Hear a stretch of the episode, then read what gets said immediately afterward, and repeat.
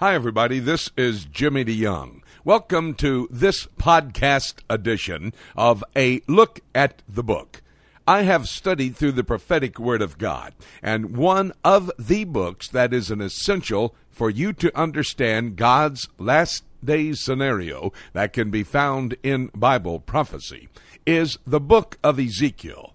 Ezekiel, a Jewish prophet priest, who was taken into the Babylonian captivity, was one of the major prophets that God has used down through the years to communicate to the Jewish people a timeline for the Jews as to what is going to happen. The book is broken into two parts a message of retribution, the first 32 chapters of the book, and then a message of restoration restoring the Jewish people and restoring the Jewish practices. That would be chapters 33 to 48. We're going to continue now with a study of the book of Ezekiel, and we move into an area that will assist you in understanding, that will help you in your understanding of this excellent expose of Ezekiel's exhortation to his people, the Jewish people. Take a moment, if you will, listen to this next segment in our continuing study of the book of Ezekiel. I'll be back in a moment to tell you how you can get the entire study of the book of Ezekiel. Now, join me in my study of the book of Ezekiel. But the scenario was laid out there. You've got to warn the people. And so he said, Ezekiel, I'm making you your watchman. Hear the word from me and warn the people. Tell them what's coming. Now, by the way, he's going to loosen Ezekiel's tongue. Remember, for seven and a half years, his tongue, he was dumb, not dumb, stupid, dumb, can't speak. His tongue cleaved to the roof of his mouth. He couldn't say any word unless God put it in there. Well, he gets word, verse 21, and it came to pass in the 12th uh, year of the captivity, in the 10th month, and the fifth day of the month, that one that had escaped out of Jerusalem came unto me, saying, The city is smitten and so there's somebody in that attack on Jerusalem, 586 BC, Tisha B'Av, the ninth day of the Jewish month of Av. He escapes. He gets over to Babylon. He runs up to Ezekiel there in the Chebar River, and he says, Ezekiel, it's happened as you prophesied. The fathers ate their children. The children ate their fathers. It was terrible.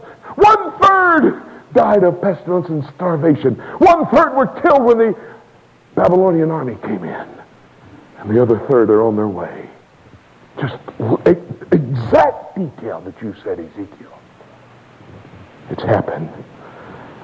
Verse 22 Now the hand of the Lord was upon me in the evening, afore he that was escaped came, and opened my mouth until he came to me in the morning, and my mouth was open, and I was no more dumb. Now he could speak. Seven and a half years in preparation. Now he has a message of restoration. Go to chapter 37. Chapter 37. The hand of the Lord was upon me and carried me out in the spirit of the Lord and set me down in the midst of the valley which was full of bones and caused me to pass by them round about. And behold, there was very many in the open valley. And lo, they were very dry. And he said unto me, Son, I love this. Oh, I love, look at this. He said unto me, Son of man, can these bones live? I love this. Well, look, look how Ezekiel answers. And I answered, Lord, thou knowest. I mean, why are you asking me, Lord? Can the bones live? You ask me that question, you know. I teach at the Word of Life Bible Institute. Actually, I teach Ezekiel at the Word of Life Bible Institute, the second year students here. I teach all over the world at Word of Life Bible Institutes, but here I teach Ezekiel. And uh, I told them when we were studying Ezekiel, this is not an answer to any of my quiz questions. Professor DeYoung, you know, why are you asking us? you know, that is not an answer. But I love Ezekiel's answer.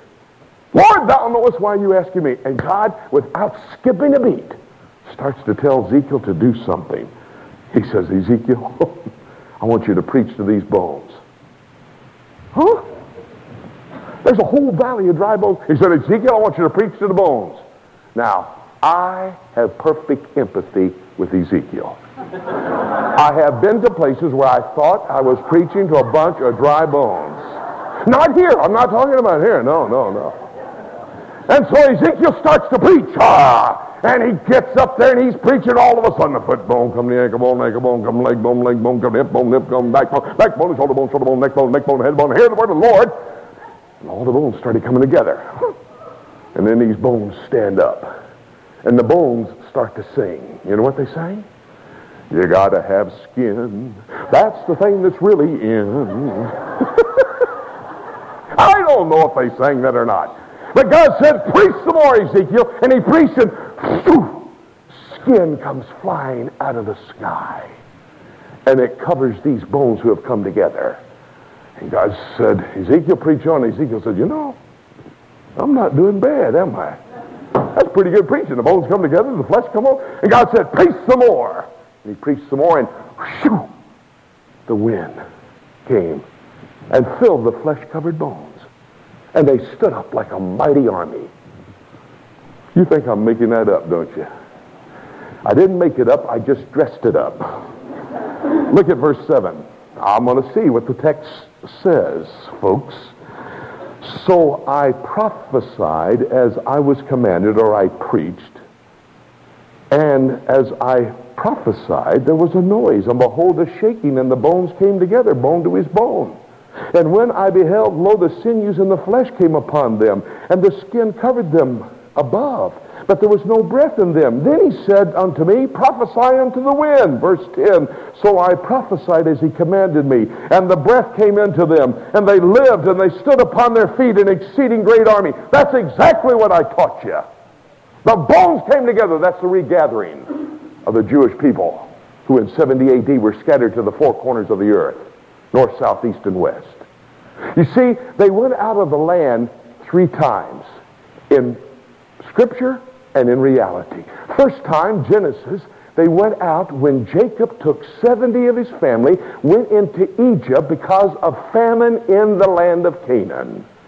430 years later, two million of Jacob's family now come out of the land under the leadership of Moses, out of the land of Egypt, out of the bondage, and they head towards the promised land. Because of unbelief, they wandered for 40 years. Finally, they get over to the Jordan River at Jericho and they cross into the land. So that is the first departure and the first return. We're talking about the period of time for the second departure, the Babylonian captivity. They're taken out of the land for 70 years. And why 70 years? Well, because in Leviticus chapter 25, God told the Jew, rest this land every seven years. Give it a sabbatical. Don't worry about it in the sixth year. I'll give you enough to take care of your seventh year and into the eighth year. You rest the land. Don't plant any crops in the seventh year. And Israel was disobedient. You know how long they were disobedient? 490 years. Divide seven into that and you get 70 and that's why they were out of the land for 70 years. The last chapter of Second Chronicles says that. You're, I'm not making it up. And so they were out of the land. And then Zerubbabel is raised up and he brings them back into the land. That's the second departure out of the land and the second return. The third departure, 70 AD. General Titus, the Roman army, destroys the city, devastates the temple, and disperses the Jews to the four corners of the earth. That's what Moses in Deuteronomy 28 said. If you don't obey God, He's going to cast you out. You'll be a proverb among the people. You'll be hated. You'll be persecuted. Have they been for now 2,000 years? Spanish Inquisition, Holocaust, all the anti-Semitism out of the land. By the way, there's, an, there's a monument in the city of Rome to the fulfillment of that prophecy. It's called the Arch of Titus. General Titus's father was the Caesar, the emperor of Rome at that time of 70 AD, and he built an arch for his son. You can go there and see it. You see the pictures of the Roman soldiers carrying the trumpets and the menorah back into Rome.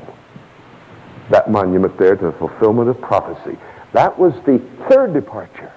And now they're going to be in the third return.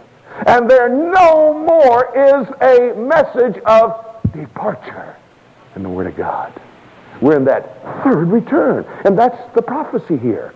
This is apocalyptic literature. Apocalyptic comes from the Greek word apocalypsis, which means to reveal, to make known, or in other words, revelation, prophecy.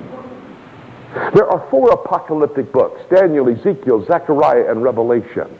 How do you interpret apocalyptic literature? Because apocalyptic literature uses symbols to teach an absolute truth.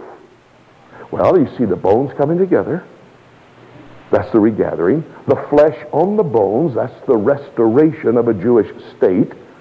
And the breath of life breathed, into these flesh covered bones, that's the regeneration of the Jewish people. How do I know? I read the Bible so it would interpret itself. We read to verse 10. Want to read verse 11? Look at verse 11. Then he said unto me, Son of man, these bones are the whole house of Israel.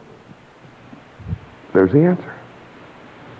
God uses Ezekiel in a symbolic fashion to tell, as he preaches the valley of dry bones, that's the whole house of Israel. They've been scattered all over the world. I'm going to regather them. He made a commitment. You got chapter 37. Go back to chapter 34 just a second. Let me show you something in chapter 34. Uh, starting in verse 11, the first 10 verses of chapter 34, a message about the false prophets that are coming. That's a neat message, but we just don't have time to hit everything. Chapter 34, verse 11. For thus saith the Lord God, Behold, I, even I, will both search my sheep and seek them out. Verse 12, middle of the verse. So will I seek out my sheep and will deliver them out of all the places where they have been scattered in the cloudy and dark day. Verse 13. And I will bring them out from the people and gather them from the countries and bring them into their own land. Verse 14. And I will feed them in a good pasture. Verse 15. And I will feed my flock and I will cause them. Verse 16. And I will seek that which was lost. You hear what I'm saying? I just have used it nine times. The 18 times in the last part of chapter 34, God says, I will. I want tell you something. God says it once. I believe it. And that settles it for me. When he reiterates it 17 more times, you better pay attention. He said, I will find my sheep wherever they have been scattered. I will gather them into the land. I will feed them on good pastures. I will be their shepherd and take care of them like a shepherd takes care of his sheep. I will. Listen to me. God doesn't have to do anything I tell him to do, but he's committed by his holy name to do what he says to do. You don't believe that? I'll show you. Go to chapter 36. He said, I will bring them into the land. Thank you so very much for joining us on this podcast edition of A Look at the Book. We've been studying the book of Ezekiel. This is a must study if you're going to be a student of Bible prophecy. You need to study the book of Revelation, the book of Daniel, and the book of Ezekiel. If you would like to have the entire study, it is a five hour study in audio on CD. It's available to you if you'll call our toll free number. That's 1 877 674 3298.